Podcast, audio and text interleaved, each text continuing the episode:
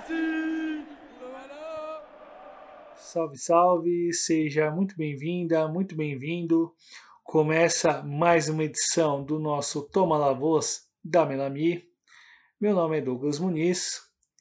E para a gente poder tocar essa pauta, digamos, normal do programa, eu chamo meu colega, meu parceiro, meu camarada, Bruno Nunes. E aí, Bruno, como é que estão as coisas, capo? Fala aí, Douglas. Fala aí, amigo ouvinte, amigo ouvinte. Estamos levando aqui, né? Ainda tá difícil, mas sempre com a esperança que cada dia mais perto de algo mais normal, entre aspas. Mas é isso, vamos tocando e, bom, feliz pelo... Né, a gente teve uma pausa, entre aspas, porque a gente não parou, mas a gente parou o programa, vamos dizer, do dia a dia, né, do cotidiano, saiu um pouco desse mais informativo e fazer algo mais analítico, algo mais profundo.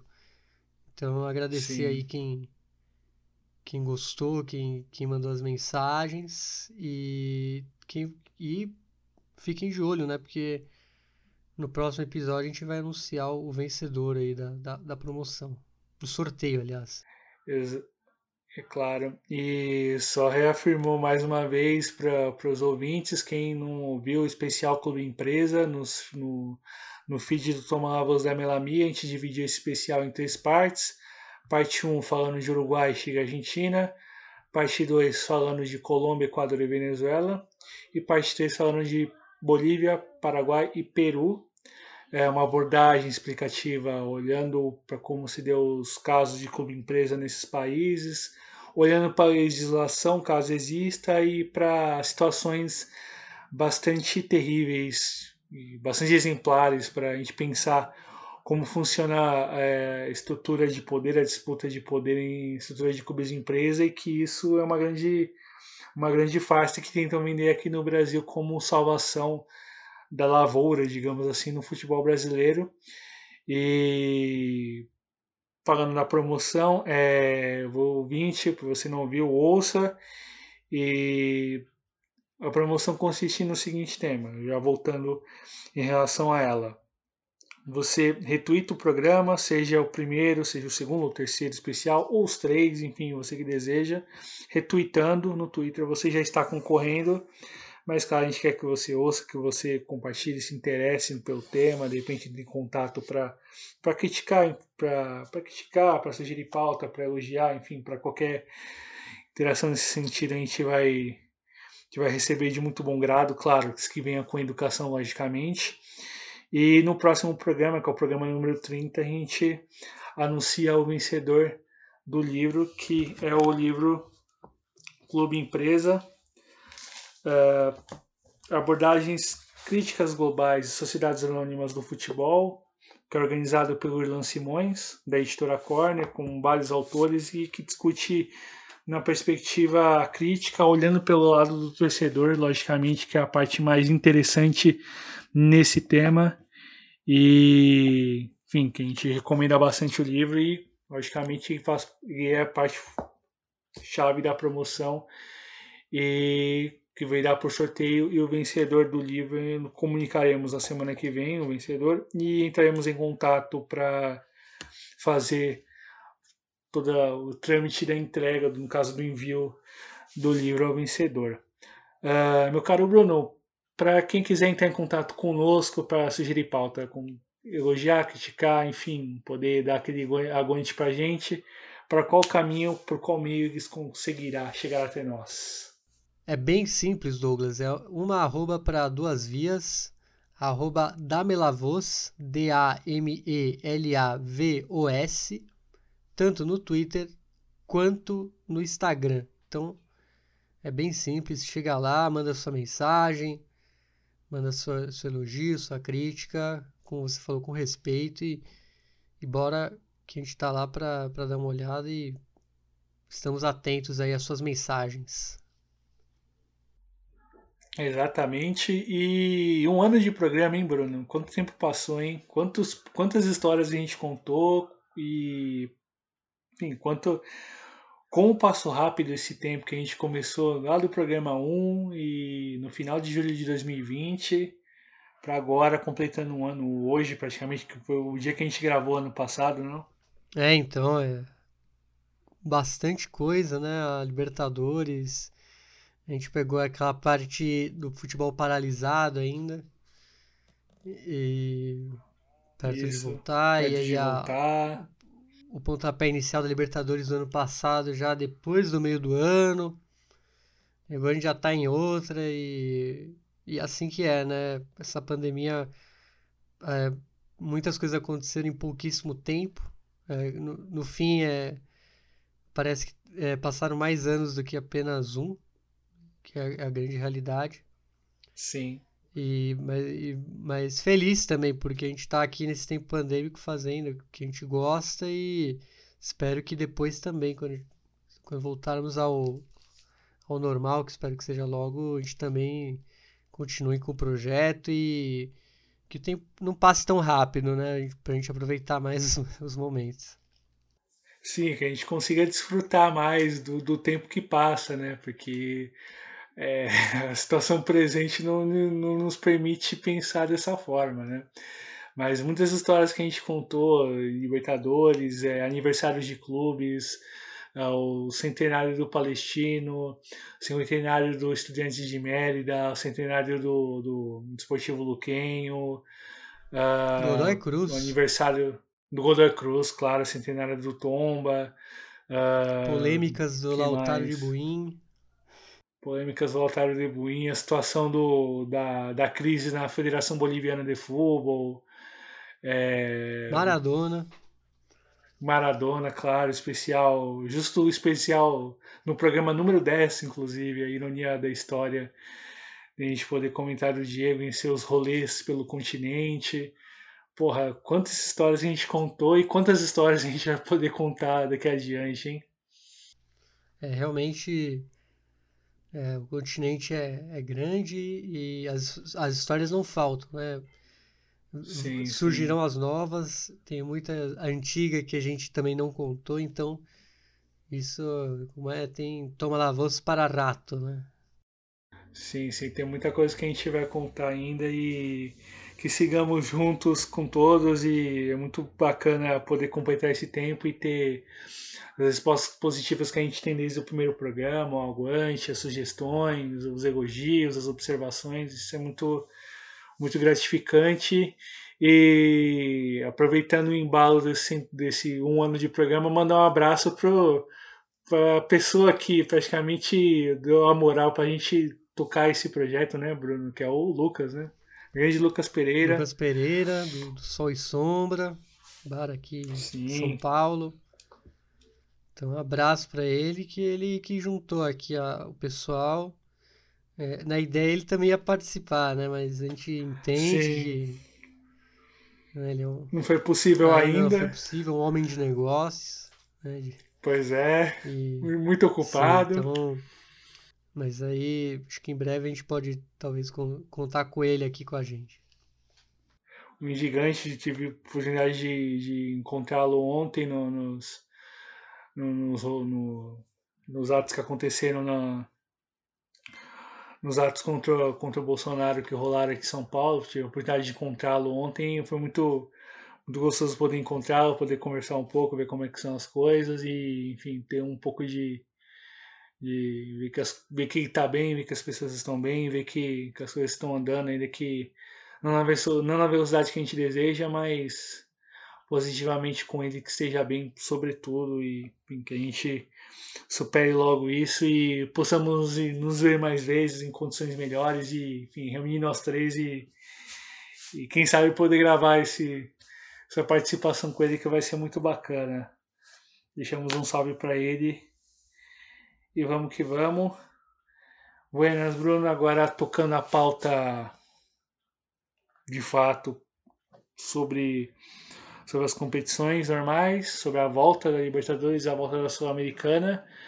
Rolou Copa América, Argentina campeã, aqui no Brasil, em meio a todo o caos presente. A Comebol bancou a competição, a Argentina venceu. Libertadores voltou logo quase que na sequência do título argentino. Tivemos casos de Covid.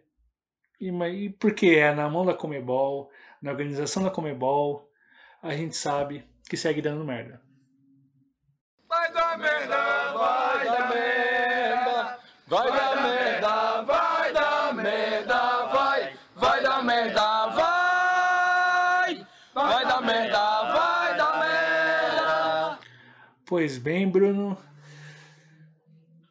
Copa América rolou e milhares e milhares e milhares de casos, quer dizer, milhares e milhares não, mas uma centena, mais de uma centena de casos que tivemos no decorrer da competição, em meio ao volume constante de morte, de casos de contágio, com casos de mortes a nível nacional, né? Pois, segundo os números levantados no Ministério da Saúde até sábado, no dia da final, foram em torno de 179 casos entre o dia 11 de julho e 10 de julho entre participantes da Copa América, considerando aí considerando o universo de testes de jogadores, membros de delegações, das 10 delegações, e prestadores de serviços que estavam trabalhando na organização da competição.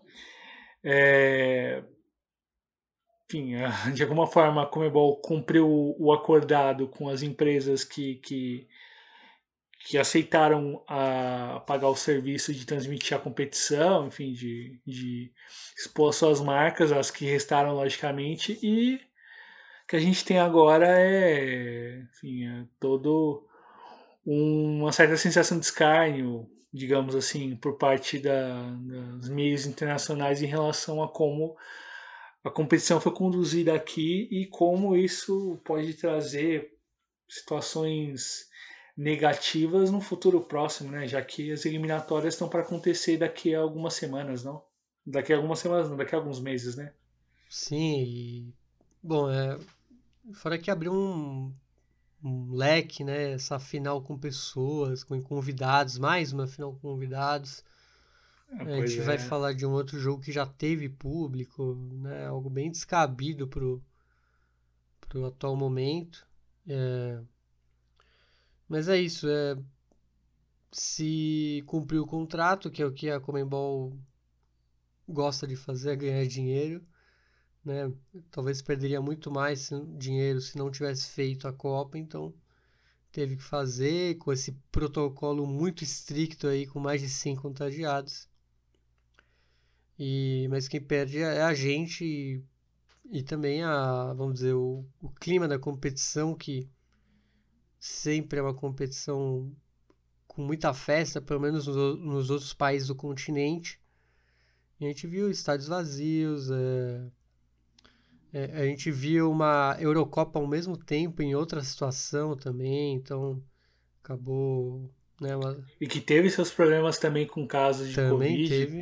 Em nível crescente por conta do natural descontrole do vírus em relação às suas mutações, enfim, e a possibilidade de contágio, ainda que a vacinação avance em alguns países, né?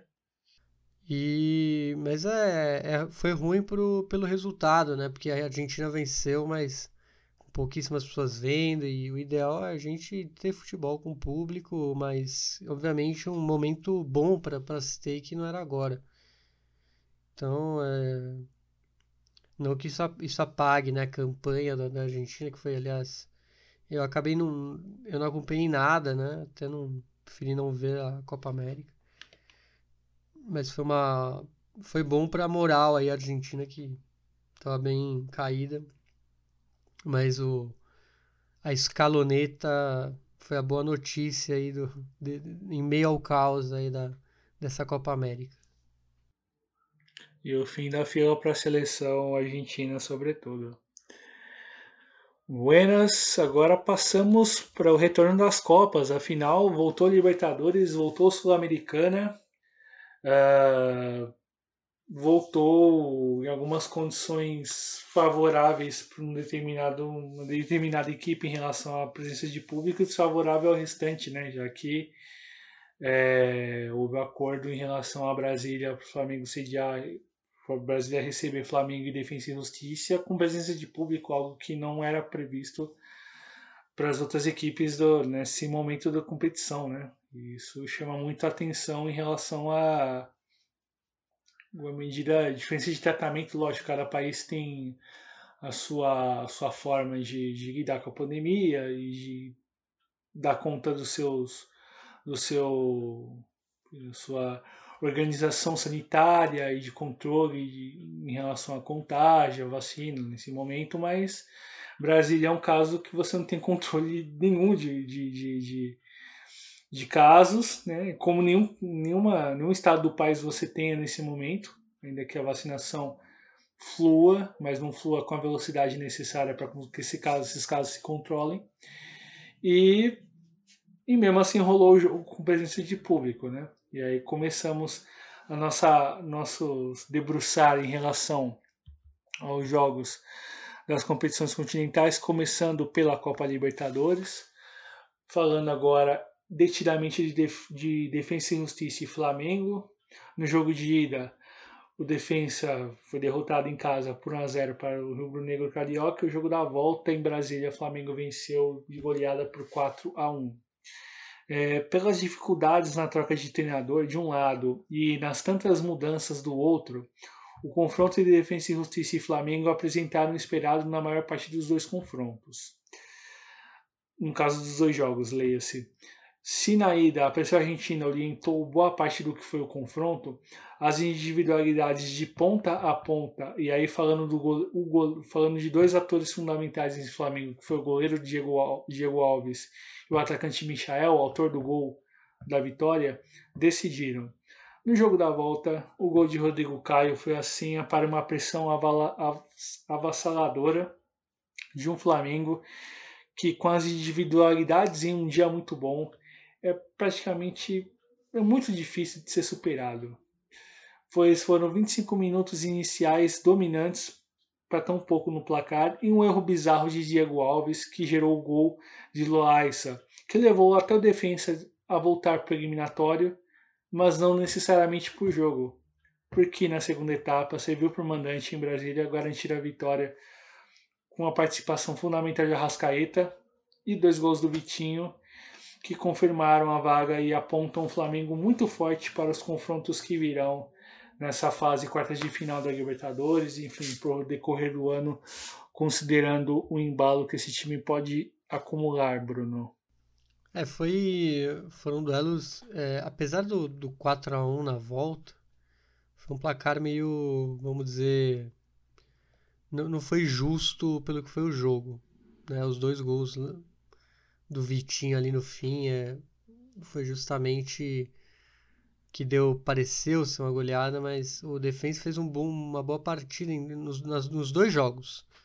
Se não fosse o Diego Alves no primeiro, dava até para ter sonhado mais ainda com a vaga, mas realmente ele foi muito bem, mas o Defensa perdeu muitas peças e não repôs na mesma moeda. Então acaba que ficou difícil mesmo, né? E ainda o Flamengo, que aparentemente está encaixado com um novo técnico, conseguiu já bons resultados. Então era difícil mesmo para o Defensa, que perdeu o melhor jogador do elenco, né? O Brian Romero, que a gente vai falar mais dele, né? No decorrer do programa, porque se o Defensa parou de brilhar, ele continuou brilhando na competição. Então, realmente foi muito difícil para o time do BKTS. Mas vamos ver, né? O Defensa, apesar de desfalcado, ele não perde seu modo de jogar. A gente viu que, como eu falei, ele nunca se pôs muito embaixo assim, da partida. Ele sempre quis jogo com o Flamengo. E esse 4-1 acabou sendo uma fatalidade, na minha opinião. Sim, sim. Enfim, pela própria forma do Defensa jogar, ele não ia negociar de outra maneira seu jogo para enfrentar o Flamengo, considerando o contexto que a equipe está, né? Porque era o segundo jogo da temporada. Aliás, o terceiro jogo da temporada considerando esse período pós-férias, né? Porque com mudanças no elenco que não tinha grande profundidade, é complicado ainda de se enfrentar uma equipe com tamanho poderio e enfrentar olho no olho, digamos assim, né? Seria muito complicado conseguir efetivamente um resultado melhor, digamos assim, ainda que tenha lutado bastante para conseguir. Agora pulamos para um outro duelo, Bruno, e duelo histórico, né, de times que já se enfrentaram em outras ocasiões dessa Libertadores, e com uma vitória histórica do um adversário que veio para o Brasil e saiu classificado, não? Esse a gente pode falar que é o grande batacaço, como eles falam, dessas oitavas, não pelo nível dos times, mas talvez pelo que aconteceu na primeira fase, né? A gente já vai chegar lá, mas eu tô falando de Olimpia e Internacional, 2-0-0, tanto no Paraguai quanto lá em Porto Alegre. E aí o Olimpia eliminou o time do Diego Aguirre por 5-3 nos penais. Time, né, com a camisa pesa de maneira imensa na Libertadores. E, bom, times com dificuldades parecidas, né, já antes dos confrontos, e o que se esperava de Inter e Olímpia, ainda que o favoritismo pendesse para o lado dos colorados, mas que não se confirmou em campo, né, ao menos no jogo de ida, com chances de parte a parte, prevaleceram os goleiros Daniel e Aguilar, que com boas defesas mantiveram o placar em 0-0. Na volta, e com Tyson de volta, o Internacional se impôs, criou, inclusive com uma bola na trave do próprio camisa 10, porém a jornada do goleiro paraguaio Alfredo Aguilar será lembrada por muito tempo, pelas boas defesas e por pegar o pênalti de Edenilson ainda nos 90 minutos. Nas penalidades, o erro de Thiago Galhardo ajudou a decidir tudo pelo lado dos paraguaios, que foram perfeitos em todas as suas cobranças e ficaram com a vaga nas quartas de final. 78 dias depois do 6-1, imposto pelo Inter ao Olimpia pela fase de grupos, temos mais um exemplo da frase "El fútbol te saca y te regala". Então, o futebol te tira e te dá de presente, né? Então foi exatamente o que aconteceu. O Inter goleou por 6-1 o Olimpia na fase de grupos e caiu justamente para o time que foi muito comemorado, né? Até pelo 6-1 foi muito comemorado a ter pego, vamos dizer, uma baba, entre aspas, já que se você faz 6-1 num time, você, em tese, está melhor que ele, mas não... Com o Olimpia não funciona assim, é o rei de copas, tem que respeitar. Exatamente, então, o 6-1 que foi no melhor momento do Miguel Ángel Ramírez no Inter, né? Que foi o melhor placar e a melhor atuação daquele Inter comandado por ele, inclusive, né? Então foi... Pra mim foi realmente a grande surpresa, assim, vamos dizer, acho que... Por conta desse 6-1, então... O Olimpia fez grande, tira um brasileiro que, né, todo mundo reclamou que tem muito brasileiro agora nas quartas, então o Inter acabou saindo para o Olimpia. E agora eu passo a bola para o Douglas falar de um confronto que não tem brasileiros. Aí o primeiro que a gente falar que não tem nenhum brasileiro, que é entre um confronto Equador e Argentina, né, Douglas? Confronto entre equatorianos e argentinos, estamos falando de Vélez Sarsfield e Barcelona. No Barcelona que importa, claro, que é do Equador. No jogo de ida, o Vélez venceu por 1-0 o Barcelona de Guayaquil. E no jogo da volta, a vitória do Barcelona por 3-1 sobre o Vélez Sarsfield. Confronto em alto nível de times que se recuperaram de problemas nos últimos anos e se colocavam como candidatos a chegar longe nessa edição da Libertadores. Vélez e Barcelona se enfrentaram em Liniers no jogo de ida e o mandante se impôs desde o começo, com gol logo aos 7 minutos de Juan Lucero. Conseguiu incomodar a meta poucas vezes, pois os equatorianos se postaram bem em campo e anunciavam as dificuldades que viriam para o jogo da volta. E assim foi. Adonis Preciado abriu o placar, Lucero empatou o jogo no começo da etapa final, o que levava os mandantes a terem de buscar mais 2 gols para ficarem com a vaga. E de novo, assim foi. Gabriel Cortez fez o 2º gol de pênalti, o que deixou tudo em suspenso para a parte final do jogo. E a pressão deu resultado. O gol de Jonathan Perlaza, atacante chegou por empréstimo no começo do ano do Querétaro do México. E um detalhe, ele marcou o 1º gol dele com a camisa do Canário nessa partida. E o principal de tudo, o gol valeu a vitória no placar que valeu a vaga para as quartas de final para o Canário.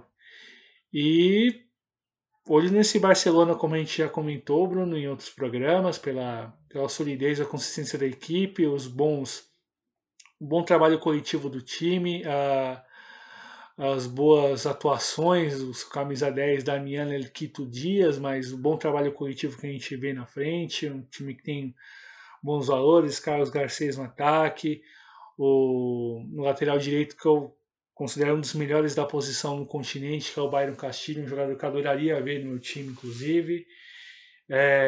Enfim, o Fernando Leão, que é um bom zagueiro, o Javier Burray, que é um goleiro muito querido pela torcida do clube, e um goleiro muito confiável também. Enfim, é um time bem treinado pelo Fabian Bustos e que 4 anos depois avança, no caso, a uma quarta de final de Libertadores e comprova o grande trabalho do treinador, não? Foi uma grande remontada do Barcelona, porque você fez esse destaque no jogo coletivo da equipe, mas que a gente acabou não vendo na ida lá em Liniers, né? O Quito Dias ficou muito isolado, mas aí na volta, né, o clube se empenhou para virar esse placar. O jogo coletivo se impôs, principalmente no 1º gol do jogo de volta.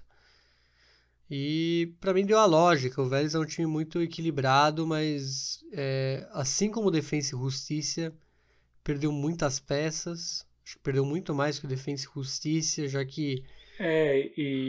Também teve o problema do desfalque, não só pelas saídas, eu lembro que mudou bastante, de estar sem seu melhor jogador, Thiago Almada, a serviço da seleção olímpica, né? Ele e o Francisco Ortega.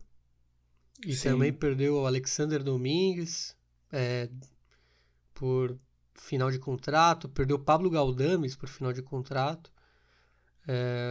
Luiz Abram, exatamente. Então, um time que foi muito... Perdeu muito aí nesse intervalo no descanso aí do futebol argentino. Mas mesmo assim eu via o Barcelona com as condições para ser realmente o time que passasse de fase.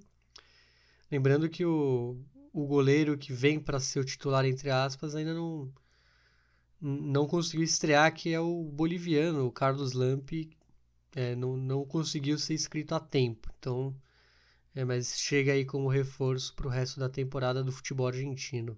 Exatamente, Bruno. Passamos agora para um primeiro duelo, aliás, um 2º duelo entre Brasil e Argentina. Falamos de Boca Juniors e Atlético Mineiro.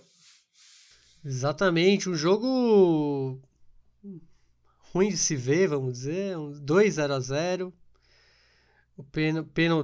Nos pênaltis o Galo passou por 3-2 e teve muita reclamação, né? A gente vai falar mais disso. Fora do pós-jogo, que acho que até mais foi muito mais marcante do que os 2 jogos somados. E bom, as expectativas se complementavam antes do jogo, afinal era um time com muita gente ótima por um lado, que é o Atlético Mineiro, contra outra equipe que passou por muitas mudanças e que se apoiava nas chegadas e em muitos jovens, que é o Boca Juniors. Em campo, muito pouco se viu de ambas as equipes. Nas 2 partidas, se somarmos tudo o que se viu, com um Galo para lá de dependente das individualidades e um Xeneize ainda em buscar de achar o time, a gente viu pouquíssimo de ambos os clubes. E num cenário de equilíbrio, o uso do VAR ganhou espaço no tema sobre o jogo, tanto na ida e na volta, e nas penalidades. Prevaleceu a jornada de herói, entre aspas, do goleiro Everson, que falhou no gol que foi anulado pegou duas penalidades e converteu o seu pênalti. O Galo avança na Libertadores, mas o time não evolui, diante de tantos problemas coletivos vistos a cada rodada do Brasileirão, e o desafio aumenta de tamanho nessa Libertadores. E assim será caso a campanha copeira siga. Então foi isso, e o pós foi lamentável, né? A PM de Minas mais uma vez mandando uma das suas, para quem não se lembra daquela Libertadores de 2013, acho, que o Arsenal de Sarandi também acabou sofrendo com a PM Mineira. Tivemos aí mais um episódio envolvendo a PM Mineira e times argentinos, né? Marcos Rojo, que eu diga, com o extintor de incêndio, e, bom, e tudo que aconteceu depois da partida, né, Douglas? Sim, Bruno, enfim, por conta de toda a questão que se deu em campo, por conta da atuação do VAR, enfim, do árbitro, já um rescaldo do que foi o jogo da ida, por conta da minha leitura, um erro da arbitragem em relação à anulação do gol e tudo o que se decorreu depois, num debate na grande mídia em relação ao uso do VAR, pouca a sensação de prejuízo às equipes argentinas e sobretudo ao Boca Juniors naquele contexto. Enfim, lamentável a participação da polícia, mas enfim, é a polícia e não dá para felizmente esperar algo diferente dessa instituição. Enfim, talvez a gente precisa pensar uma perspectiva de superação dela, mas isso é um outro debate. Mas teve mais um caso claro de como essas relações acontecem e como isso se deu de uma maneira bem lamentável com os jogadores do Boca Juniors, com a delegação do clube, né? Pois, enfim, no grande conflito apareceu até o Jorge Bermudes ali, que é um dos diretores, ali, uma das pessoas do departamento técnico ali no entreveiro. Enfim, teve toda uma situação de imagens que acabou viralizando nas redes sociais no pós-jogo e todo a celeuma que aconteceu depois. Fica pro Boca Juniors a necessidade de mudanças, o já encaminhamento de mudanças que já há no horizonte, com um time um pouco mais rejuvenescido, ainda que a volta para a Libertadores nesse momento, para os clubes argentinos principalmente, é um pouco complicado, porque você está pegando um começo de janela para conseguir contratar jogador e considerando que vai perder jogadores até o final da janela, e contra times com ritmo de jogo é muito complicado de ter que competir. A gente viu isso também na Copa Sul-Americana. E para o Galo, a necessidade de melhora coletiva, do trabalho coletivo, que não passe só que as vitórias não passem puramente pelas individualidades que tem. E o Galo tem muito recurso técnico, tem muito de onde tirar as vitórias, considerando os jogadores que tem. E considerando que esse time pode fazer com um trabalho coletivo minimamente digno, que o Cuca ainda não consegue oferecer para esse time.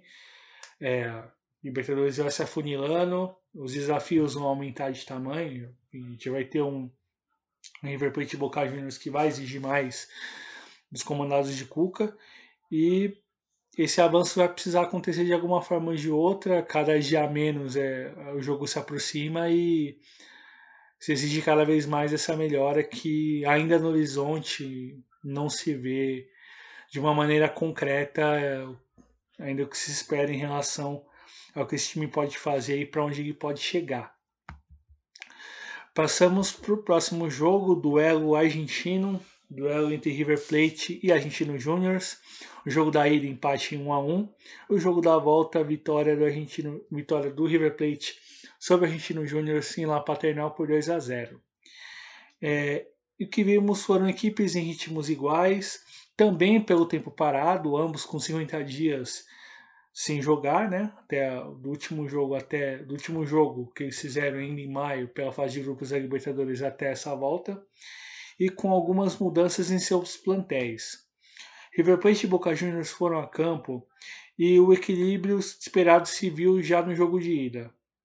Ainda que o começo vertiginoso do River pudesse orientar o andamento do jogo, com o placar aberto por Matias Soares, e domínio do time mandante com várias chances criadas. A resposta do Bicho veio ainda na primeira etapa em gol de cabeça de Demônio Alt. A segunda etapa foi de maior predomínio do time da casa, mas que não conseguiu aumentar o placar.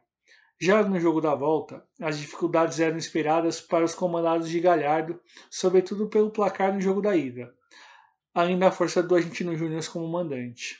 Mas é o River Plate em noites copeiras e com reforço de Brian Romero. 2 gols do atacante recém-chegado e que oferece poder de fogo ainda maior na frente. O River está muito vivo e, claro, se afiança como um grande candidato ao título continental. E no embalo de Brian Romero, que estreou no jogo de ida contra o Argentinos Juniors, o passe do gol do Matias Soares é dele, é um jogador que participa muito ofensivamente. E no jogo da volta, com os 2 gols, também muita movimentação e um rápido entendimento com os jogadores do meio e ataque. E talvez dando uma resposta muito positiva a quem esperava que o desfalque do Rafael Santos Borré fosse pesar, hein, Bruno? Foi um duelo, vamos dizer. O segundo jogo, o River mostrou a que veio. No primeiro, um Bicho, vamos dizer, antes de tudo, um time bem digno, vamos dizer assim. Ninguém esperava uma campanha tão boa assim na fase de grupos. Então merece todo o destaque possível esse time do Gabriel Milito, que evoluiu muito durante a competição, com peças ótimas como Gabriel Ávalos, Gabriel Alves e companhia. Só que o River se impôs como a gente imaginou, e sem muita dificuldade, no segundo jogo. E muito dessa grande chegada aí do Brian Romero. Internacionalmente, o cara chega com perna na porta. Não teve vergonha, jogou muito bem, o River no segundo jogo. Coletivamente, vários jogadores se destacando. Matias Soares na assistência, o Brian Romero com os gols. Então, vai ser um time... É o único argentino que sobra, mas é o argentino mais poderoso também. Então, a gente não pode reclamar. Eu imagino que seja... Esse argentino vai garantir aí o país em pelo menos mais uma fase, no mínimo, aí, eu imagino, nessa competição, meu caro Douglas. Falando em eliminação argentina, tivemos mais um duelo Brasil-Argentina e mais a Argentina eliminado, Bruno. Tivemos aí o São Paulo e Racing Club. No primeiro jogo no Brasil, 1-1. E aí na volta, o São Paulo venceu lá em Avejaneda por 3-1. Um dos chaveamentos mais equilibrados da fase oitavas de final, São Paulo e Racing Club mostraram coisas importantes no jogo de ida e comprovou os ritmos de jogo diferentes por conta dos seus calendários. O São Paulo, mesmo com vários desfalques, procurou atacar e abriu o placar em uma falha terrível do goleiro Gabriel Arias, aproveitada por Vitor Bueno. Desatenção do goleiro, que era um dos destaques do jogo até ali. Enzo Copete, bom atacante racinguista, não vacilou como Vitor Bueno em outras jogadas, em que teve a chance de fazer o segundo e empatou o jogo no final do primeiro tempo. Na etapa final, maior pressão São Paulina, mas com pouco poder de fogo na frente. Apontava dificuldades maiores para o jogo de volta. Só que aí as dificuldades, essas suprimidas pela grande atuação dos comandados de Crespo, com Miranda absoluto na linha defensiva e a dupla Marquinhos e Emiliano Rigoni barbarizando no ataque. O 3-0 aos 12 da etapa final definiu todo o cenário. O gol de honra de Javier Correa serviu para marcar presença em meio ao monólogo são paulino em Avejaneda. Realmente aí o Foi uma grande exibição do São Paulo. E botar aqui o clássico aí de Avejaneira, o destaque justamente em dois ex-rojo, né? O Rigoni e o Martín Benítez, que deu o passe para o gol do Marquinhos fazer seu gol. Então a dupla aí que jogou no rival do Racing acabou definindo o duelo para o São Paulo. Sim, Bruno, vitória muito importante para o São Paulo, quebra uma escrita de 16 anos sem vencer na Argentina, né? A última vitória tinha sido contra o River Plate em 2005, na campanha vencedora do tricampeonato da Libertadores do São Paulo, e uma vitória para recobrar muita moral, até mesmo para delinear um horizonte melhor para o São Paulo, considerando a situação da equipe na temporada, pelo volume de eleições, pelos muitos jogadores fora, pelos resultados que não são bons no brasileiro, a perspectiva que não é positiva até aqui, mas é uma vitória que recobra a moral, que recoloca e até mesmo reposiciona as expectativas do trabalho do Crespo, inclusive, e a importância do trabalho diário mesmo, e da posse em jogadores importantes, como se você citou, Miranda, teve uma atuação fantástica, o Rigoni mesmo abaixo fisicamente do que pode, é um jogador que marca muito, faz muita diferença lá na frente, e o Benítez também, tecnicamente, um jogador de muito bom nível, ainda que fisicamente ele não consiga acompanhar o ritmo que se espera, digamos assim, pensando em competitividade e em volume de partidas, né? Bom, é isso. São Paulo passou e agora vamos falar de outro clube de São Paulo que foi bem e acabou eliminando o único chileno ainda vivo, que estava vivo na competição. Mas para isso eu vou deixar para o Douglas falar do duelo entre Palmeiras e Universidad Católica. No jogo de ida, entre chilenos e brasileiros, vitória do visitante, Palmeiras 1-0 sobre a Universidade Católica, e o jogo da volta, nova vitória por 1-0 para o mandante, no caso o Palmeiras. E o favoritismo nessa partida se deu principalmente pelo momento das equipes em suas competições nacionais. A Universidade Católica vinha de eliminação na Copa Chile e dificuldades sem fim para conseguir chegar à liderança no chileno, enquanto que o Palmeiras, também eliminado da Copa do Brasil, arrancou para a liderança do brasileiro com uma série de vitórias consecutivas e boas atuações. Em campo, pressão chilena para consagrar o goleiro, o Everton, com 4 grandes defesas. Rafael Veiga fez o gol da vitória em sua especialidade, na cobrança de pênalti. Para o jogo de volta, a espera era uma atuação melhor para o partido Palmeiras, e isso se viu. Muitas chances criadas, bolas na trave e várias defesas do goleiro Seba Pérez. O gol da vitória veio após uma das várias chances que parou na trave e aproveitada por Marcos Rocha, na parte final do primeiro tempo. Na etapa final, mais chances perdidas pelo Palmeiras num jogo que foi controlado de ponta a ponta. Ainda que a goleada não veio, o desempenho consistente anima ainda mais para a parte mais quente da temporada, e não fosse Seba Pérez, de fato, teria sido uma grande goleada histórica. O Palmeiras encaixou um primeiro tempo excelente, segundo tempo controlando muito mais, tomando os cuidados necessários na parte defensiva, mas jogando de uma maneira muito diferente do que foi o jogo da ida.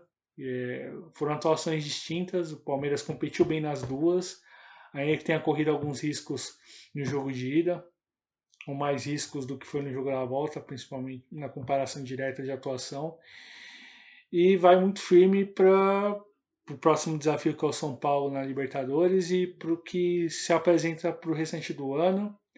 Vai sim um jogador fundamental de importância coletiva, que é o Matias Vinha, negociado para o futebol italiano, mas a chegada do Jorge oferece alguma alternativa interessante para o Abel, ainda que também haja a expectativa da chegada do Joaquim Piqueres, lateral do Peñarol, também para corpar um pouco mais o elenco. Enfim, a janela de transferências está aberta, alguns jogadores podem sair ainda, enfim, pode haver mudanças sensíveis nos elencos, não só do Palmeiras, mas de outros elencos que estão nessa Copa Libertadores. E a Católica,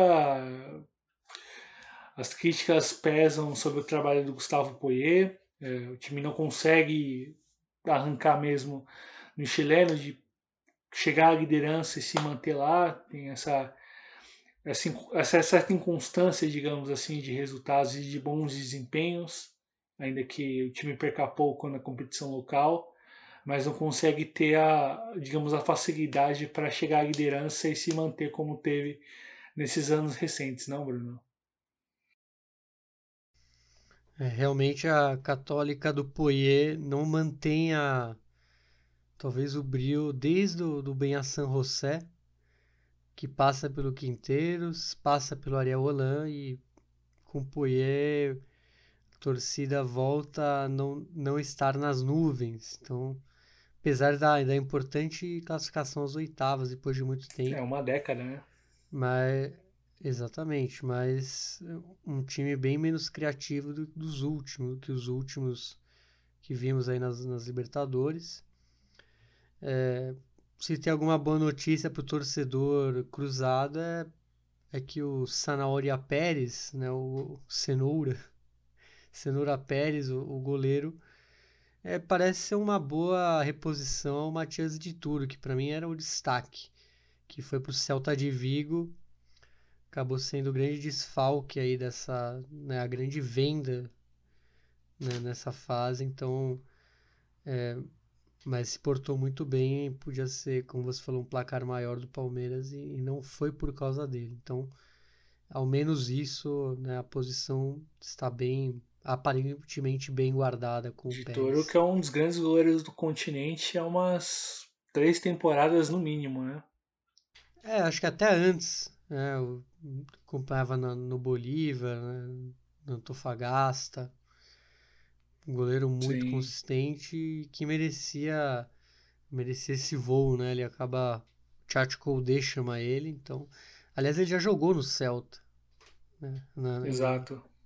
Em etapas mais, vamos dizer, mais jovem, não como um protagonista, mas agora, pelo que entendi, ele volta para ser o dono do gol lá na Galícia. Passamos pro último jogo dessa série, Bruno, duelo entre paraguaios e brasileiros, que só teve um jogo, né? A gente vai falar do Cerro Porteño e do Fluminense, só teve um jogo, né? Como dissemos, ainda não está definido, apesar de ter um placar bem favorável aos brasileiros, um 2-0 pro Fluminense lá em Assunção, e o segundo jogo adiado para o dia 3 de agosto. Né, o confronto dos mais interessantes entre as duas equipes, um Fluminense que pouco perdeu na temporada, mas que é desfalcado sem o atacante Fred, contra um Cerro Porteño que também lidava com seus desfalques, já que desde a venda do lateral Arzamendia e a séria lesão do volante Ángel Lucena, o time estava em maus lençóis. Em campo, o tricolor carioca jogou como se estivesse em casa. Encaixou um primeiro tempo com muita pressão, exigindo muitas defesas do goleiro Jean. Na etapa final, de tanto criar, fez. Nenê abriu o placar e o Egídio fez o segundo, e muito mais poderia ter sido feito, não fosse a grande atuação do goleiro brasileiro do Cerro Porteño. A vaga já poderia ter sido mais bem encaminhada do que já foi. E esse jogo tem uma história triste, né? O acidente fatal do filho do Tiki Arce, né? O técnico do Cerro Porteño, o Alexandro Arce, aliás, que tem esse nome por causa do Alex ex-Palmeiras, Fenerbahçe, Curitiba e etc. E muito triste, mas por incrível que pareça, uma decisão acertada da Comebol em adiar o jogo, já que seria muito em cima e uma perda muito grande, né, pro Tiki Arce. Sem dúvida. Olhando para os temas do jogo, o Fluminense encaixou uma grande atuação, poderia até goleá-lo. O Cerro, a atuação do Jean foi muito, muito boa. conseguindo garantir a meta paraguaia por mais tempo em relação às exigências da partida. O Fluminense bem encaixado em relação à forma de jogar do Roger. É um time que perde muito pouco, que é muito difícil de ser superado já no brasileiro. A temporada mostra isso, um time com muita consistência defensiva e coletiva, que em competições eliminatórias isso faz muita diferença. E em relação ao falecimento do filho do Arce, do Alexander Arce, é uma pena, muito triste mesmo, a perda de um filho, algo que toca bastante qualquer pai, qualquer mãe. A gente viu isso exponenciado na pandemia, ficam muitas histórias desse tipo, né? E é muito triste observar isso, ainda mais com um garoto tão jovem como era, e o afeto que havia em relação a isso, até mesmo com participação brasileira. Afinal, o Alex era padrinho do jovem, e fica, enfim, nossa solidariedade, nosso afeto ao Arce. Inclusive, no jogo do Grêmio, contra a LDU, que a gente vai comentar logo mais, o Felipão estava com uma camisa escrita Força Arce, uma homenagem ao treinador do Cerro. Na entrevista pós Católica e Palmeiras, o Abel Ferreira também citou isso em homenagem ao Tique Arce, por conta do que aconteceu com o filho dele, e como isso, enfim, não fosse o adiamento feito, como isso poderia afetar bastante tudo. E, enfim, a atitude justa, correta da Comebol em suspender o jogo e adiá-lo para o dia 3, o jogo da volta entre Fluminense e Cerro Porteño, que certamente ocorrerá na Maracarena, ou Arena Maracanã, ou Maracanã para os mais antigos. Pois bem, então, antes de poder passar para a Sula, fazendo o serviço completo, definição do programa de jogos das quartas de final, começando pelos jogos de ida da Libertadores. No dia 10 de agosto, numa terça-feira, no estádio do Morumbi, às 21h30, São Paulo recebe o Palmeiras. Na quarta-feira, às 19h15, horário de Brasília, no estádio Manuel Ferreira, o Paraúno, o Olimpia recebe o Flamengo. Mesma quarta-feira, porém, às 21h30, no Monumental de Nunes, o River Plate recebe o Atlético Mineiro. E na quinta-feira, o vencedor do duelo entre Cerro e Fluminense recebe o Barcelona de Guayaquil às 21h30. Nos jogos da volta, no dia 17 de agosto, numa terça-feira, no Allianz Parque, o Palmeiras recebe o São Paulo às 21h30. Na quarta-feira, dois jogos. Primeiro, às 19h15 no Maracanã, com Flamengo e Olímpia. E às 21h30 no Mineirão, com Atlético Mineiro e River Plate. E na quinta-feira, fechando essa perna dos jogos da volta da Libertadores, no Monumental, no Banco Pichincha, no estádio do Barcelona, ele recebe o vencedor de Cerro Porteño e Fluminense. Sul-Americana, Bruno? Sul-Americana, Douglas. Vamos começar, vamos dizer, já pelo prato principal, que aí foi o superclássico uruguaio. Peñarol e Nacional fizeram dois jogos aí com uma vitória para cada. Primeiro jogo, o Nacional foi derrotado pelo Peñarol em casa, no Parque Central, por 2-1. Depois, no campeão del siglo, o Nacional devolveu a derrota, mas só foi por 1-0, que acabou classificando o Peñarol.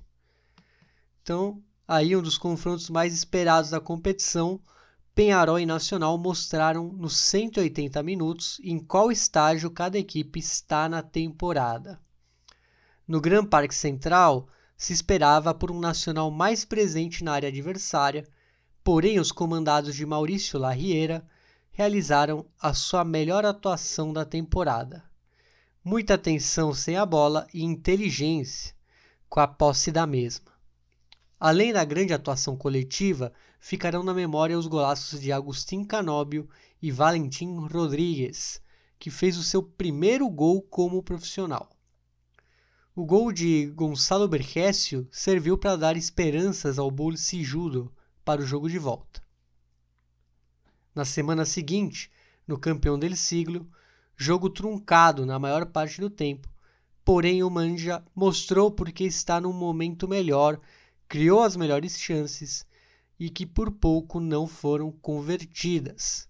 O gol de Guzmán Corujo do Nacional no final valeu pela vitória sobre o rival, mas ficou nisso. Ficou muito abaixo do candidato ao título, que é o Peñarol. Então, um clássico uruguaio, vamos dizer, na medida, né? Aquele jeito, né? O pessoal entrando mais brusco, mas uma grande chave do Peñarol, apesar de perder na volta. Foi uma derrota já, vamos dizer, calculada, porque foi no fim. Então, o gol do Nacional não ia botar nenhuma pressão ali no time Miraflor. Então, grande sul-americana do Peñarol, né, Douglas? Pois é, Bruno. Uma vitória... Uma grande vitória no quesito... Por superar um arquirrival nessa fase e no quesito do jogo, desempenho mesmo, né? O jogo de ida, o Peñarol fez uma grande atuação coletiva, assim.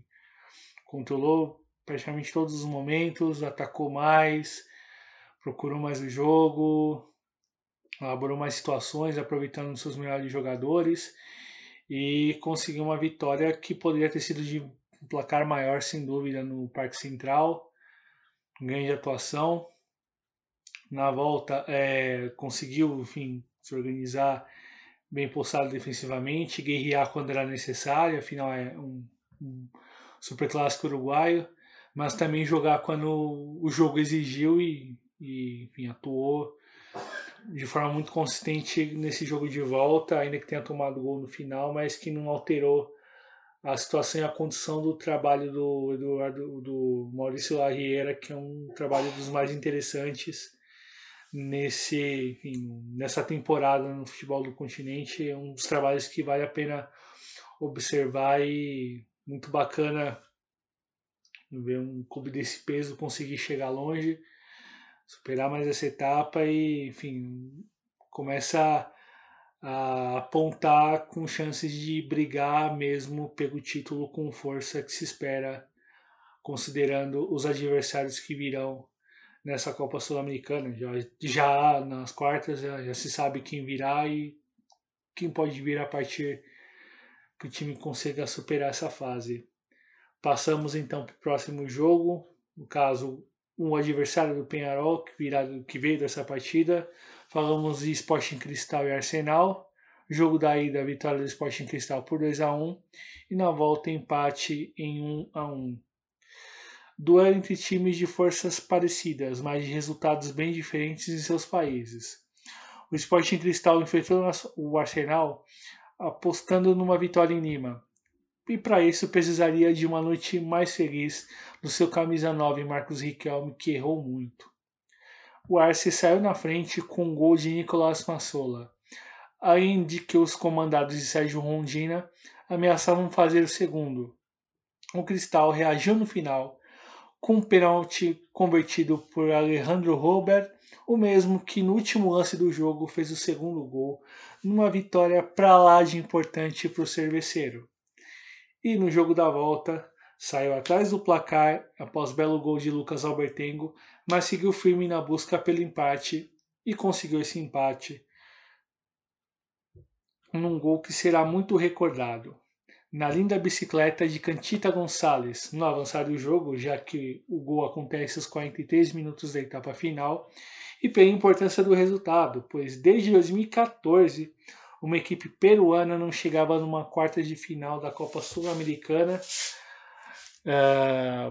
Fica o feito histórico do Sporting Cristal, enfim, a etapa mais avançada da equipe na história da competição. É a terceira participação do Sporting Cristal em Copas Sul-Americanas e a campanha que ele chega mais longe. e considerando desde 2014, considerando as Copas Sul-Americanas, olhando apenas para essa participação, última vez que tivemos um time chegando a essa instância em 2014 foi a Universidad César Vallejo, que foi eliminado em 2014, nessa fase quartas de final, pelo Atlético Nacional, que foi o finalista daquela edição, que perdeu o título para o River Plate. E o Sporting Cristal vai com muita atenção, vai com muito foco e com vontade de fazer mais história, enfrentando uma camisa poderosíssima, pesada, que é o Peñarol, e com, enfim, sonhando em chegar, quem sabe, numa semifinal de Copa Sul-Americana, um feito que seria histórico para o clube. Enfim, são muitos anos sem chegar em instâncias avançadas de competições continentais. A gente lembrou tempos atrás a histórica final, histórica passagem para a final do Sporting Cristal em uma Libertadores em 1997 e, enfim, a chance se apresentando no horizonte para os peruanos agora, hein, Bruno? É, o Cristal que fez os gols nos momentos cruciais das partidas, então uma surpresa boa aí do Roberto Mosquero. O Arsenal, nosso querido Peaky Blinder, o Evo Rondina, acaba saindo, mas fez uma boa campanha, já que pro nível do grupo em que ele estava, ele surpreendeu, já que o Ceará, o Bolívar tinham até mais condições, muito mais condições que o Arsenal de Sarandi, e o time lá, o Arce, passou, mas aí contra uma equipe mais ajustada e até com uma sorte aí desses minutos finais, né? O Holberg, depois o gol do Cantida Gonçalves, acabou deixando a competição. Pois bem, Bruno, que passagem do Sporting Cristal para a fase mais avançada. Teremos um duelo muito interessante entre uruguaios e peruanos. Passamos agora para o terceiro jogo dessa fase, duelo entre brasileiros e equatorianos, e com um feito histórico dos equatorianos, não?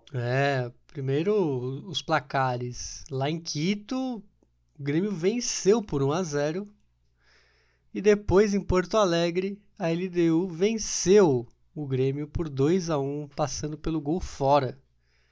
Times que estreavam seus treinadores nessa partida. A Liga de Quito foi para o jogo de ida contra o Grêmio apostando em fazer um bom placar em Quito, e os comandados de Felipão, postados na defesa, aproveitaram as chances, além da ótima atuação de Jean-Pierre, autor da jogada do gol marcado por Léo Pereira.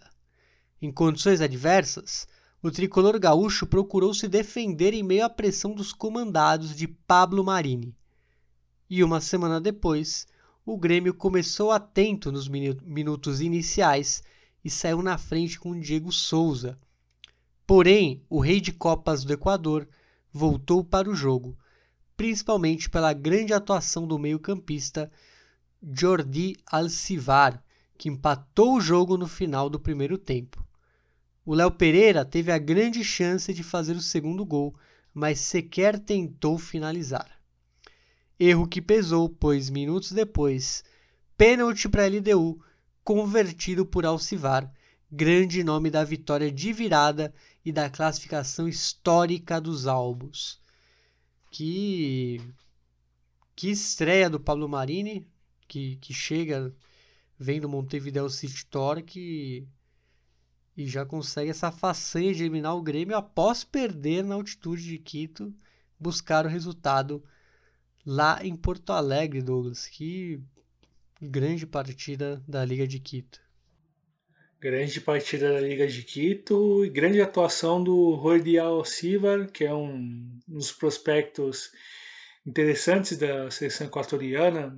Enfim, no Sub-20 de 2019, onde a seleção do Equador venceu o Sul-Americano e se classificou para o Mundial Sub-20. Ele era um dos jogadores importantes daquele elenco, treinado pelo Jorge Cérico. E, enfim, pela grande atuação coletiva, principalmente após tomar o primeiro gol, conseguiu reagir rapidamente, conseguiu buscar o gol da virada. É um um time que passa por uma mudança, afinal foram 4 anos com Pablo Repetto como treinador, enfim, um jeito de jogar bem estabelecido. Pablo Marini baseia seu trabalho de outra forma em relação ao jeito de jogar e atacar e se defender também. E importante para dar moral para a Liga em relação a possibilidades que tem nessa Copa Sul-Americana, considerando a situação que a equipe encerrou o semestre, né? Já que não conseguiu arrancar, chegar bem na parte final da primeira parte da Mata Equatoriana, não conseguiu disputar ali para vencer essa primeira etapa. Na Libertadores não conseguiu superar a fase de grupos e, enfim, na Sula vai com uma moral alta, vai com a frente alta enfrentar o próximo adversário das quartas de final, que será um brasileiro, Bruno. Furacão que superou o América de Cali. Jogo de ida, o Atlético Paranaense venceu o América por 1-0 e na volta goleou por 4-1. O confronto entre colombianos e brasileiros colocavam situações opostas, pois o América de Cali estreava o seu treinador Juan Carlos Osório, enquanto que o Atlético Paranaense, que vem em grande momento no Brasileirão, olha com muito carinho para a chance de chegar ao bi na Copa Sul-Americana. O jogo de ida em Pereira não fugiu do esperado, e o Furacão foi mais preciso na chance que teve. O Vitória com gol de pênalti de Nicão. No jogo da volta, o mandante fez a sua melhor atuação. Destaque para o trio Vitinho, Davi Terans e Nicão. Na linda combinação entre os três, veio o primeiro gol marcado por Vitinho. O empate colombiano de Adrian Ramos não pesou no confronto, pois o segundo gol paranaense veio na sequência, novamente com Vitinho. O terceiro gol com Nicão serviu para definir as coisas, pois os mandantes já estavam com um a menos. Aliás, pois os visitantes, estavam com um a menos. E o quarto gol veio no chutaço de Fernando Canezinho. Vitória e muita moral de um time que se credencia ao título continental. Vale prestar muita atenção a esse Atlético Paranaense. Bruno vem com muita força e passa de passagem contra os colombianos, que, enfim, vão ter problemas para conseguir se reajustar nesse segundo semestre, hein? É, e acaba a odisseia colombiana já nas competições internacionais. Foi um ano bem esquecível, vamos falar assim. Acabou tendo muito, acho que a crise social no país também ajudou para isso. A gente viu os clubes colombianos bem apáticos nas competições, até os que prometiam algo. E não foi diferente com a América de Cali e com um novo técnico que acaba... Tem técnicos que demoram para, vamos dizer, botar seu plano em prática. Então, talvez seja assim com o Osório, que a gente sabe que é um cara com outros métodos não tão comuns. Então, aproveitou o Atlético, que é uma das boas equipes brasileiras, muito bem treinada pelo Antônio Oliveira, né, o português, e promete bastante aí nessa Sul-Americana. Acredito que, além dela, tem outro brasileiro, Douglas, que tá vindo aí, que pode surpreender. Exatamente, Bruno, que você pode nos contar do confronto entre clubes, empresa? A gente pode falar, aliás, o outro brasileiro, justamente o Red Bull Bragantino, que eliminou o Independiente del Valle, por 2-0 no jogo de ida, lá no Equador, e um empate em Bragança Paulista por 1-1. Confronto entre times ofensivos e ligados a uma ideia de futebol. O Independiente del Valle foi para o jogo contra o RB Bragantino, apostando na vitória em Guayaquil, mas os comandados de Maurício Barbieri foram mais efetivos nos pontos fracos dos equatorianos. O jogo aéreo. Gol de Fabrício Bruno, fundamental para orientar o andamento do jogo para a equipe visitante, mais perigosa quando saía para os contra-ataques. O jogo começou a ser definido após a expulsão do estreante Jonathan Baumann pelo lado do Mata Gigantes, ótimo para os visitantes chegarem com mais facilidade na frente. Numa dessas jogadas, veio o segundo gol com Ramírez para deixar o time muito tranquilo para o jogo de volta. Em Bragança Paulista, os visitantes chegaram rápido na frente e abriram o placar cedo com Fernando Guerreiro, porém, o time da casa se reajustou e criou. O empate veio na etapa final com Thomas Coelho, que contou com falha do goleiro Moisés Ramírez. O jogo e a vaga ficou no controle dos brasileiros. Meu caro Douglas, o Red Bull Bragantino vem forte também na Sul-Americana. Acho que muitos podem até ter se surpreendido com a eliminação tempraneira do time do Independiente del Valle, mas imagino que o Red Bull está num momento muito bom e se fez fortalecer, se fez prevalecer justamente contra um clube com ideias parecidas. Prevaleceu, jogando bem os dois jogos, é bom fazer esse apontamento, jogando em alto nível, respondendo muito bem às exigências e desfalcado, né? Sem o seu melhor jogador, o Claudinho, né? Que está a serviço da seleção olímpica e, enfim, vai com muita força para a fase de quartas de final. Enfim, arrancou a parte final da fase de grupos. O time foi muito bem. Enfim, quando se esperava que o time não conseguisse chegar, conseguiu arrancar pontos importantes como visitante e classificar para essa fase de oitavas de final. E vamos acompanhar esse próximo confronto que o Red Bull vai enfrentar, e primeiro enfrentamento entre Brasil e Argentina em fase mata-matas da Copa Sul-Americana, pois ele enfrentará o Rosário Central, que enfrentou o Deportivo Táchira na fase de oitavas de final, empatou na ida por 2-2 e na volta venceu pela contagem mínima 1-0. Outro confronto bem interessante nessa fase oitava de final foi entre Deportivo Táchira e Rosário Central, e com equilíbrio entre as equipes já visto no jogo de ida. Os visitantes saíram na frente com o gol da revelação do Luciano Ferreira, e não mais fizeram pela jornada ruim da dupla de ataque Canaja, comandada por Lucas Gamba e Marco Ruben.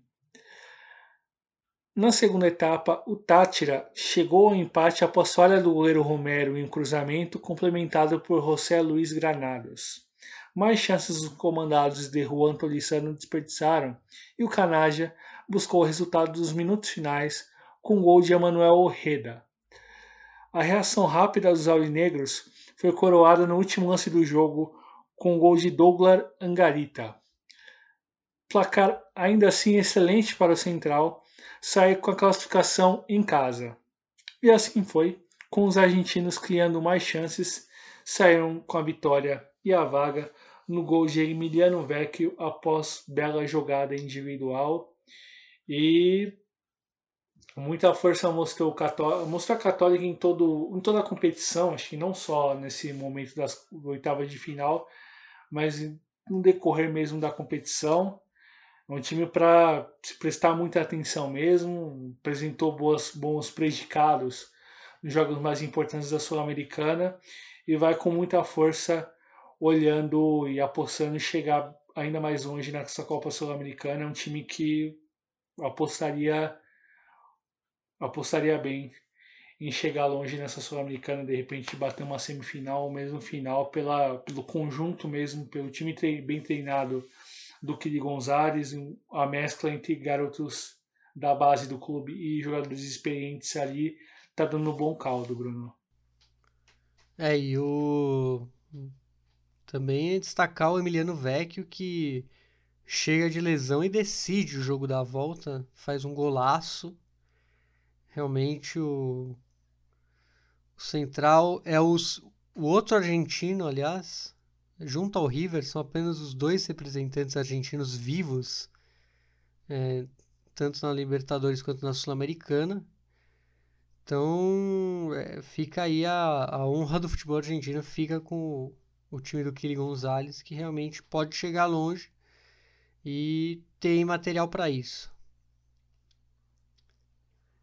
E Douglas, aproveitando que falamos de um time que pode chegar longe, a gente pode falar, para mim, também um grande favorito, por tudo o futebol demonstrado tanto na liga local quanto pelos nomes que chegaram nesse intervalo, que é o Libertad. Libertad, que venceu o Júnior em Barranquilla por 4-3 e depois perdeu em casa por 1-0 em Assunção, mas garantiu a classificação pelo gol fora.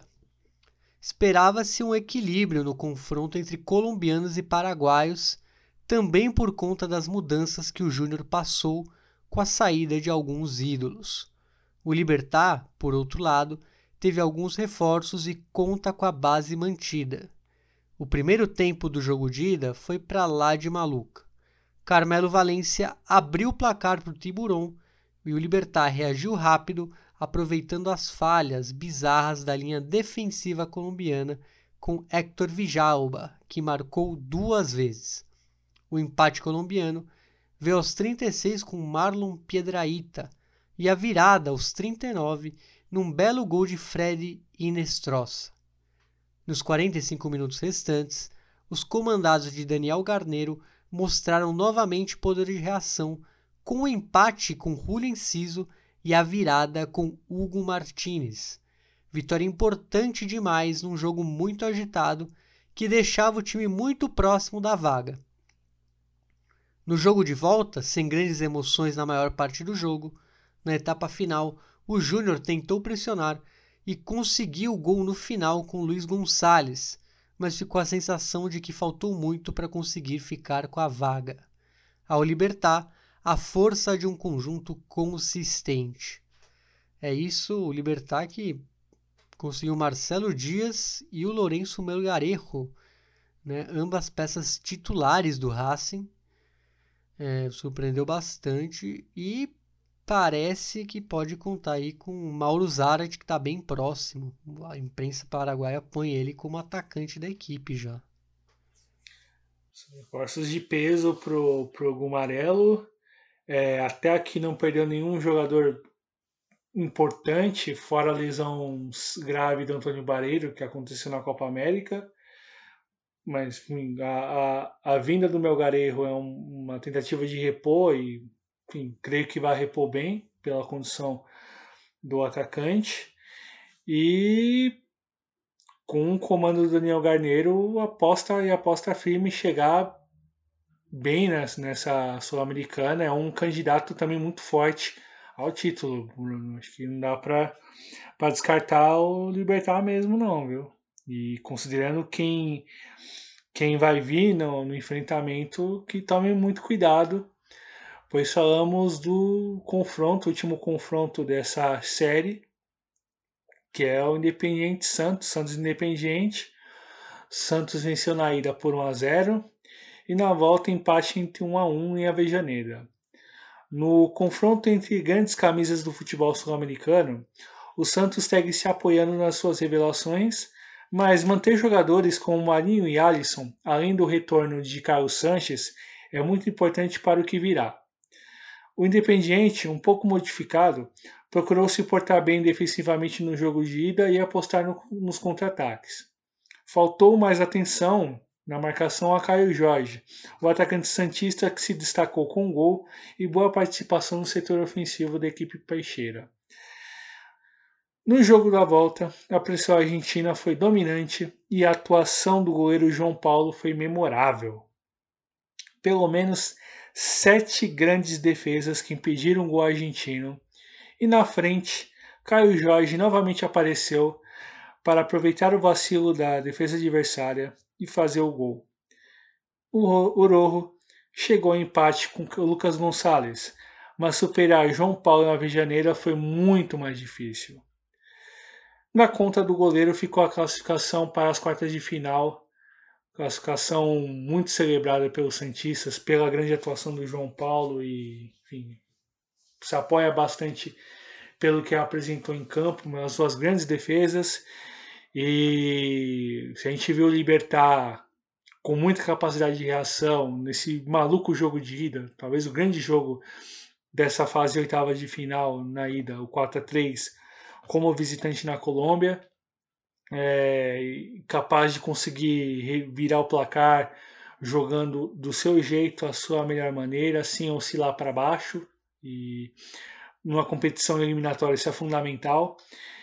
E enfrentar um Santos que ainda oscila com o Diniz, não consegue ter grande desempenho ofensivo, ainda que tenha bons jogadores na frente.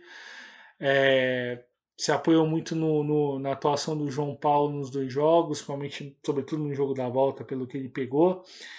E arrisco dizer que nesse momento o Libertar está à frente em relação a passagem de fase nessas quartas de final, lógico, considerando que temos ainda algumas semanas até a realização dos jogos e tem muita coisa para acontecer também. O que te parece, Bruno, esse confronto eliminatório, já pensando as quartas de final?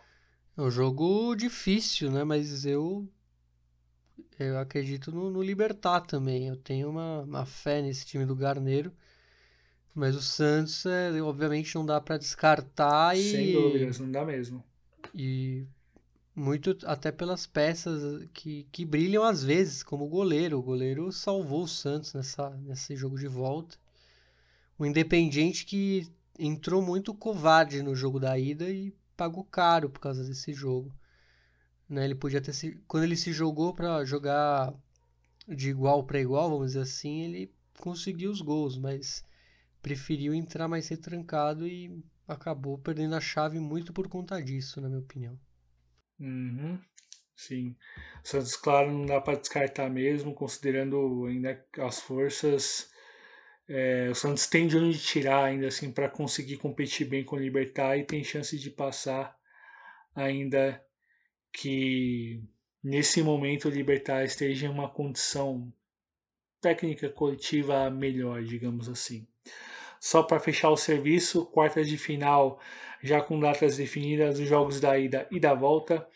Falando nos jogos da ida, dia 10 de agosto, numa terça-feira, o Rosário Central recebe o Bragantino, o RB Bragantino, às 19h15 no Gigante de Arrojito. Na quarta-feira, dia 11, no Estádio Nacional, em Lima, às 19h15, horário de Brasília, o Sporting Cristal recebe o Peñarol. Mesmo passando agora para quinta-feira, no Rodrigo Paz Delgado, em Quito, a IDU de Quito recebe o Atlético Paranaense, jogo que acontecerá às 19h15. E no mesmo dia, na quinta-feira, às 21h30, na Vila Belmiro, o Santos recebe o Libertar. Os jogos da volta, uma semana depois, no dia 17, em Bragança Paulista, no estádio Nabi Abichedi, o RB Bragantino recebe o Rosário Central às 19h15, horário de Brasília. Na quarta-feira, dia seguinte, dia 18, em Montevidéu, no campeão do siglo, às 19h15, o Peñarol recebe o Sporting Cristal. E na quinta-feira, em Curitiba, na Arena da Baixada, às 19h15, o Atlético Paranaense recebe a LDU de Quito. E fechando essa rodada, essa fase quarta de final, em Assunção, às 21h30, no estádio Defensores del Chaco, o Libertar recebe o Santos. Pois bem, Bruno, fechamos esse rolê pelas Copas. Ainda restam alguns dias para acontecer os jogos, enfim, são algumas semanas para as equipes se organizarem, se prepararem pensando nessas partidas. A impressão que dá que a Sul-Americana pega no tranco com esses jogos interessantes e pelo equilíbrio, até pelos confrontos das equipes, você não tem uma predominância como o Brasil e a Argentina que a gente tem na Libertadores, ainda que você tenha por volta de 4 equipes desse ciclo Brasil e Argentina, mas as equipes de outros países dão sinais interessantes de que podem brigar muito fortemente e, enfim, o Sul-Americana pegando no breu agora, após a fase de grupos quase interminável, os problemas que a mudança no formato trouxe. É, Douglas, realmente é uma... Tá menos, vamos dizer... O domínio brasileiro é bem menos que a gente viu na Libertadores. E equipes que podem ser protagonistas, né? A gente citou aqui o Libertad, né? Uma equipe paraguaia que pode ser um favorito ao título. Já na Libertadores dificilmente a gente sai do Brasil e Argentina aí no papo para quem vai ser realmente o campeão. Só antes de a gente passar para o próximo assunto, um detalhe interessante é que dos outros times que vieram da Libertadores, né, para a Sul-Americana, para jogar para as oitavas da Sul-Americana, apenas 3 equipes passaram de fase, né? Tivemos o Sporting Cristal, a Liga de Quito e o Santos, né, que chama muita atenção. Se esperava talvez uma força maior das equipes vindo da Libertadores, considerando todo o contexto de mudança de calendário, a própria forma como essas equipes se apresentaram na fase de grupos da competição continental.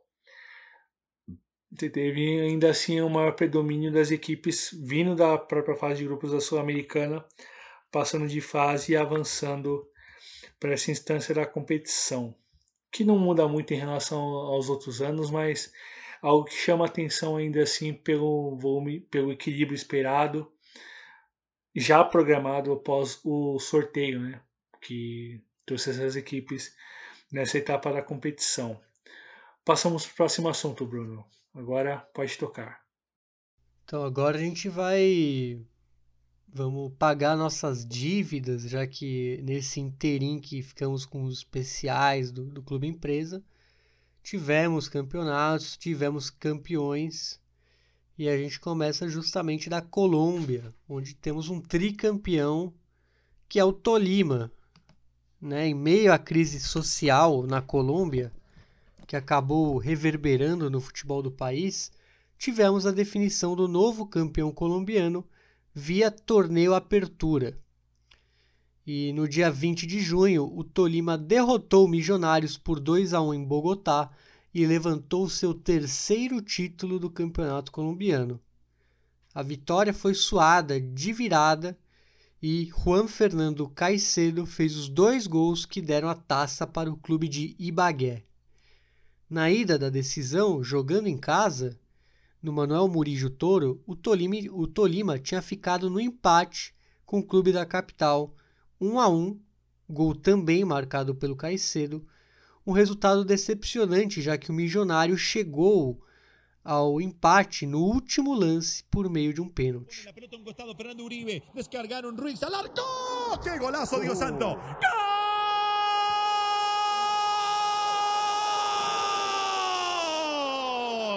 ¡Ay, Dios mío, qué gol hizo este muchacho!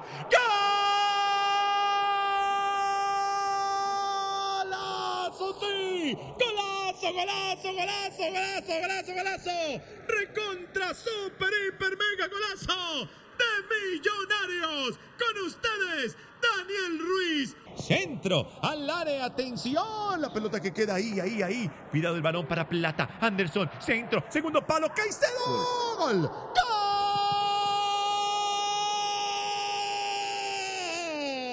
Caicedo, golazo,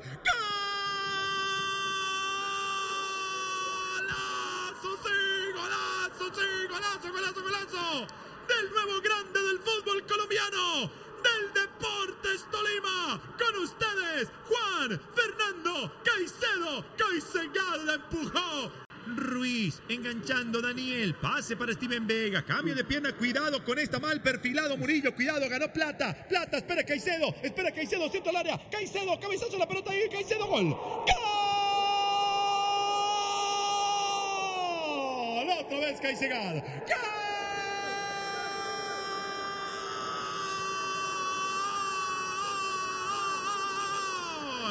Del nuevo grande del fútbol colombiano, Deportes Tolima, con ustedes Juan Fernando Caicedo. Caicedo, la figura hasta ahora del partido, en la insistencia, la persistencia para buscar dar vuelta al juego. A campanha do Tolima para o título foi a seguinte: na primeira fase, após 18 partidas, foi o quinto colocado. Nas quartas, pegou o Deportivo Cali, quarto colocado da primeira fase, e fez 3-0 na ida e perdeu fora de casa por 2-0, passando por 3-2 no global. Nas semifinais, o rival foi La Equidad, a equipe da seguradora, 1-1 em Ibagué, e já fora de casa, precisando de um bom resultado, veio a vitória por 2-1 em Bogotá. O Tolima é treinado por Hernan Torres e tem como destaques jogadores como o já citado atacante Juan Fernando Caicedo, grande nome da decisão. Também tem o goleiro Álvaro Monteiro, que aliás levantou o árbitro após o apito final e fingindo que ele era uma taça de campeão. Uma das grandes imagens da partida, diga-se de passagem. Também tem o zagueiro Julián Quiñones, mais experiente, um dos capitães. Os meios-campistas Hamilton Campas, que é um jovem, né, um destaque aí do time de Ibagué. E o venezuelano, o Yohandri Orozco, que já joga faz muito tempo. Entre outros destaques, obviamente. Tricampeão, o Tolima antes tinha sido campeão no Finalização de 2003 e no Apertura de 2018. O outro título nacional dos Pijaus é a Copa Colômbia de 2014. Então, esse foi o Tolima tricampeão colombiano, Douglas. Grande conquista dos Pijaus, e da Colômbia a gente vai poder passar para o Equador, pois tem time vencedor, né, numa fase importante do Campeonato Nacional e que já lhe dá a vaga para a final do campeonato e, claro, uma vaga na Copa Libertadores 2022. Estamos falando do Emelec, tradicionalíssima equipe de Guayaquil, que está na decisão e na Libertadores. O Emelec, treinado pelo espanhol Ismael Riscal, garantiu, entre aspas, o título da primeira etapa do Campeonato Equatoriano, a Liga Pro. A fase, que se encerrou no último dia 19, viu o clube de Guayaquil ser o primeiro colocado com 34 pontos, apenas 3 à frente do seu grande rival, o Barcelona. O primeiro lugar garantiu o clube na decisão do torneio e na final, e na Copa Libertadores de 2022. Um dos grandes destaques do Emelec nessa primeira fase foi Ángel Gracias, um dos melhores passadores do campeonato. Já na hora de fazer os gols, o uruguaio Facundo Barceló foi quem dava as cartas e dava as caras pelos elétricos. Com o início da segunda fase, o Emelec fica no aguardo de quem será seu rival na decisão. Vale lembrar que o segundo turno do equatoriano termina apenas no dia 21 de novembro. E a final deve acontecer em 2 jogos após essa segunda etapa da competição. Agora, meus caros, passamos para o nosso quadro da memória, e a memória em homenagem. A palavra recordar vem do latim recordis, que significa volver a passar por el coração. Muito bem, Bruno. Enfim, essas semanas que cuidamos apenas dos especiais do Clube Empresa, além dos títulos que aconteceram, das vitórias, aconteceram algumas perdas importantes no meio futeboleiro continental, não? Douglas, 3 nomes nesse inteirinho de episódios faleceram. Foram 2 treinadores, o Rubem Israel e o Marcos Ferrufino, e um jogador em atividade, o William Martínez. A gente pode começar pelo Rubem Israel, treinador uruguaio que faleceu no dia 5 de julho, né, por motivos não revelados pela família. Ele que começou sua carreira como estrategista no Cerrito em 1995 e teve passos por diferentes clubes ticos do Uruguai. Vou listá-los: Rentistas, Progresso, Miramar Misiones, Huracán Buceo, Rampla Juniors e Atenas de São Carlos. A virada na carreira de Rubem Israel vem em 2007, quando chega ao Libertad como assistente do renomado Sérgio Marcarian. Com a saída do seu compatriota, Rubem Israel assumiu o comando técnico do Gumarelo e lá colecionou recordes. No Clausura 2007, bateu o recorde de pontos em torneios curtos, 55. No Apertura 2008, quebrou seu próprio recorde, alcançando 57. E naquele mesmo ano, bate o recorde da classificação anual com 101 pontos conquistados. E com esse Libertad, o Rubem Israel ganhou 3 títulos nacionais, o Campeonato 2007, o Clausura 2008 e o Clausura 2012, além de levar o clube ao título da Copa Bicentenário de 2013. O Rubem Israel ainda treinou a União Espanhola, Seleção de El Salvador, o Atlante do México, o Milionários da Colômbia e o Alajuelense da Costa Rica. Ele também teve uma passagem importante pelo Barcelona de Guayaquil em 2014. O Rubem Israel morreu em Alajuela, na Costa Rica, onde morava após se aposentar da profissão em 2018, já que o último clube dele foi justamente a Alajuelense daquele país. Partimos para o segundo homenageado, que é Marcos Ferrufino. O boliviano faleceu por conta da Covid no dia 25 de junho, aos 58 anos. Ferrufino foi um jogador destacado, jogava como volante e defendeu a Bolívia em 2 Copas América, em 1989 e 1991. Durante seu período como atleta, defendeu o Bolívar, clube que foi pentacampeão boliviano, San José, The Strongest e União Central, clube onde se aposentou em 1999. Ferrufino começou sua trajetória como técnico em 2007, quando tomou as rédeas do San José de Oruro. Lá era assistente de Vladimir Soria, mas quando este foi despedido, Ferrufino foi promovido a técnico principal. E o novato deu certo no Quinquincho, conseguindo sua primeira vitória contra o Oriente Petroleiro e com direito a um placar histórico, 9-2, uma goleada absolutamente marcante. Esse marcador o afiançou como comandante do clube de fato e não um simples interino. Naquele Clausura, Ferrufino levou o São José à final do campeonato. Na decisão, o novato La Paz FC. Na ida, no Hernando Siles, empate em 2-2. No jogo da volta, um gol do brasileiro Alex da Rosa deu título ao São José.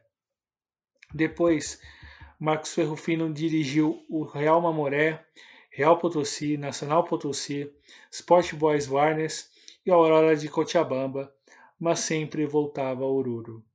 Depois de sua primeira passagem, teve mais 4 períodos como técnico do time da Veia Azulada. O último período foi justamente no momento de maior crise do São José, que é esse ano 2021. Ferrufino chegou a dirigir a equipe em maio, mas durou pouquíssimo no cargo, fruto da disputa pela presidência do clube, ainda as várias dívidas que mantém o clube sem poder registrar jogadores. Ferrufino, que acabou falecendo também, né? Esse vítima da pandemia. E vamos finalizar esse momento de homenagem e a gente vai falar do Willians Martínez, que é um zagueiro uruguaio que tirou sua vida no dia 17 de julho, aos 38 anos. Como jogador, o Willians Martínez teve uma carreira em muitas equipes. Começou no Defensor Sporting em 2001 e migrou para diversos clubes e países. Ferrocarril Oeste da Argentina, West Bromwich Albion da Inglaterra, Valenciennes da França, o Stade de Reims também da França, Chacarita Júnior da Argentina, o Huachipato do Chile, o Palestino também do Chile, Cerro Porteño do Paraguai, River Plate uruguaio, e o Cerro, também uruguaio, o Táchira da Venezuela, Rampla Juniors, Celta da Espanha, não o Celta de Vigo, mas o Celta da Espanha, e por fim, o Villa Teresa, onde atuava até tirar sua própria vida. Time da segunda divisão uruguaia, é bom falar. Segundo os jornais uruguaios, o Williams Martínez estava parado por conta de ter dado positivo ao Covid-19, uma coisa que agravou sua depressão, parece que também teria contagiado familiares e acabou sucedendo esse triste fato. E por um acaso, Martínez dividiu o mesmo plantel com Morro Garcia no River Plate uruguaio em 2014, ele que também tirou a sua vida neste ano. Os casos como o dele e o de Morro geraram muita comoção no Uruguai, que sofre uma outra pandemia, que é de suicídios, algo que vem abatendo a população masculina do país. Na última quinta-feira, outro jogador uruguaio se suicidou, o Emiliano Cabreira, de apenas 27 anos. O Cabreira jogou no Boston River e teve um breve passo pelo Juventude Las Piedras e agora jogava em campeonatos do interior do Uruguai. Quem falou sobre isso foi o atacante uruguaio Felipe Rodrigues, do Carlos Manucci do Peru, já que ele conhecia esses três jogadores. E abro aspas para o que ele falou à TV peruana. Este ano perdi o Morro, a semana passada foi o Williams e agora o Emiliano. Temos que falar sobre isso. Vivemos em uma sociedade machista e temos medo de dizer o que acontece. Eu sofri depressão, mas pedi ajuda e saí em frente. Vamos falar do assunto. Fecha aspas. Tá aí, Douglas. A gente falou aqui do Williams Martínez e essa fala do Felipe Rodrigues muito forte, né? Falando que realmente os homens custam buscar ajuda, né? Até pelo machismo da sociedade. Então você que nos ouve, busque ajuda se você precisar, né? Principalmente nesse momento de pandemia, onde está todo mundo muito frágil, né? A gente pensa que só a gente está frágil, mas todo mundo está em uma grande fragilidade. Então é um momento muito delicado, e a gente vê isso justamente com essa pandemia aí de suicídios aí no Uruguai e de jogadores de futebol que, se a sociedade em si é machista, o futebol é uma redoma muito mais. Então é muito importante essa fala do Felipe Rodrigues aí, do Carlos Manucci. Então, Bruno, ainda mais num contexto de pandemia, por conta dos riscos do próprio vírus e toda a dinâmica de cuidado necessária, a questão da depressão ela ganha ainda mais alcance atualmente, considerando todas as próprias demandas que as pessoas projetam sobre si mesmo nesse contexto atual, né? Porque, enfim, todas as exigências da vida moderna, considerando para além do trabalho, mas as relações mesmo acabam por potencializar essa condição terrível de saúde. E, enfim, o caso do Williams Martínez e do Emiliano Cabreira trazem isso à tona mais em uma outra chave, olhando para a questão da profissão como jogadores de futebol e todo o contexto que tiveram em lidar com a depressão profunda, com que isso pode levar de pior em relação às próprias emoções, à própria saúde mental, que é pauta fundamental para o presente, será cada vez mais fundamental para o futuro, considerando o ritmo exigente de vida que cada vez mais temos e naturalizamos, né, para o nosso dia a dia. Passamos agora, Bruno, para sua dica, meu caro. Você tem algum algo que você gostaria de indicar para os nossos ouvintes? É uma série de uma certa locadora vermelha aí que poderia patrocinar certos podcasts, inclusive. Enfim, se quiser chegar com a gente, estamos aí, inclusive. Mas, enfim, Bruno, o que você tem para indicar sobre essa locadora? Sobre o que você viu e achou muito interessante. Bom, a dica do episódio, a minha dica é a série que acabou de ser relançada na Netflix. É uma série bem antiga, acho que é da década de 2000, na virada da década de 2000 para de 90 para 2000, chamada Ocupas, uma produção argentina que tem o Rodrigo de la Serna, e muito famoso pelos papéis em Diário de Motocicleta, Casa de Papel, e fala um contexto dessa crise argentina e sem fim, mas que naquela época, aquela época do avanço do neoliberalismo, né, desde o Menem até o De la Rua, fala sobre ocupações, sobre vigas e também sobre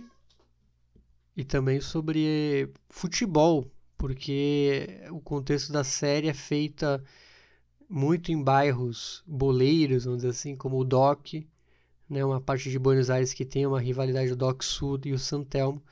E tá bem legal também pela parte, vamos dizer, de camisas de futebol, que é bem variada. Então essa é a minha dica aí para você, ouvinte. Boa, Bruno, boa dica. Enfim, não tem como acompanhar, mas não tem nenhuma dica para dar da minha parte. Fica com essa informação que você passou. Fica mais uma vez a importância do cuidado em relação à depressão. A gente não perca isso de perspectiva cada vez mais atualmente. Só reforçando mais uma vez em relação à promoção do livro Segue Valendo, fizemos no especial Clube Empresa, onde você, retweetando qualquer um dos 3 episódios, você concorre ao livro Clube Empresa, organizado pelo Ilan Simões, que é produzido e editado pela editora Corner, e anunciaremos o vencedor no próximo programa. É isso, meus caros, e vamos que vamos.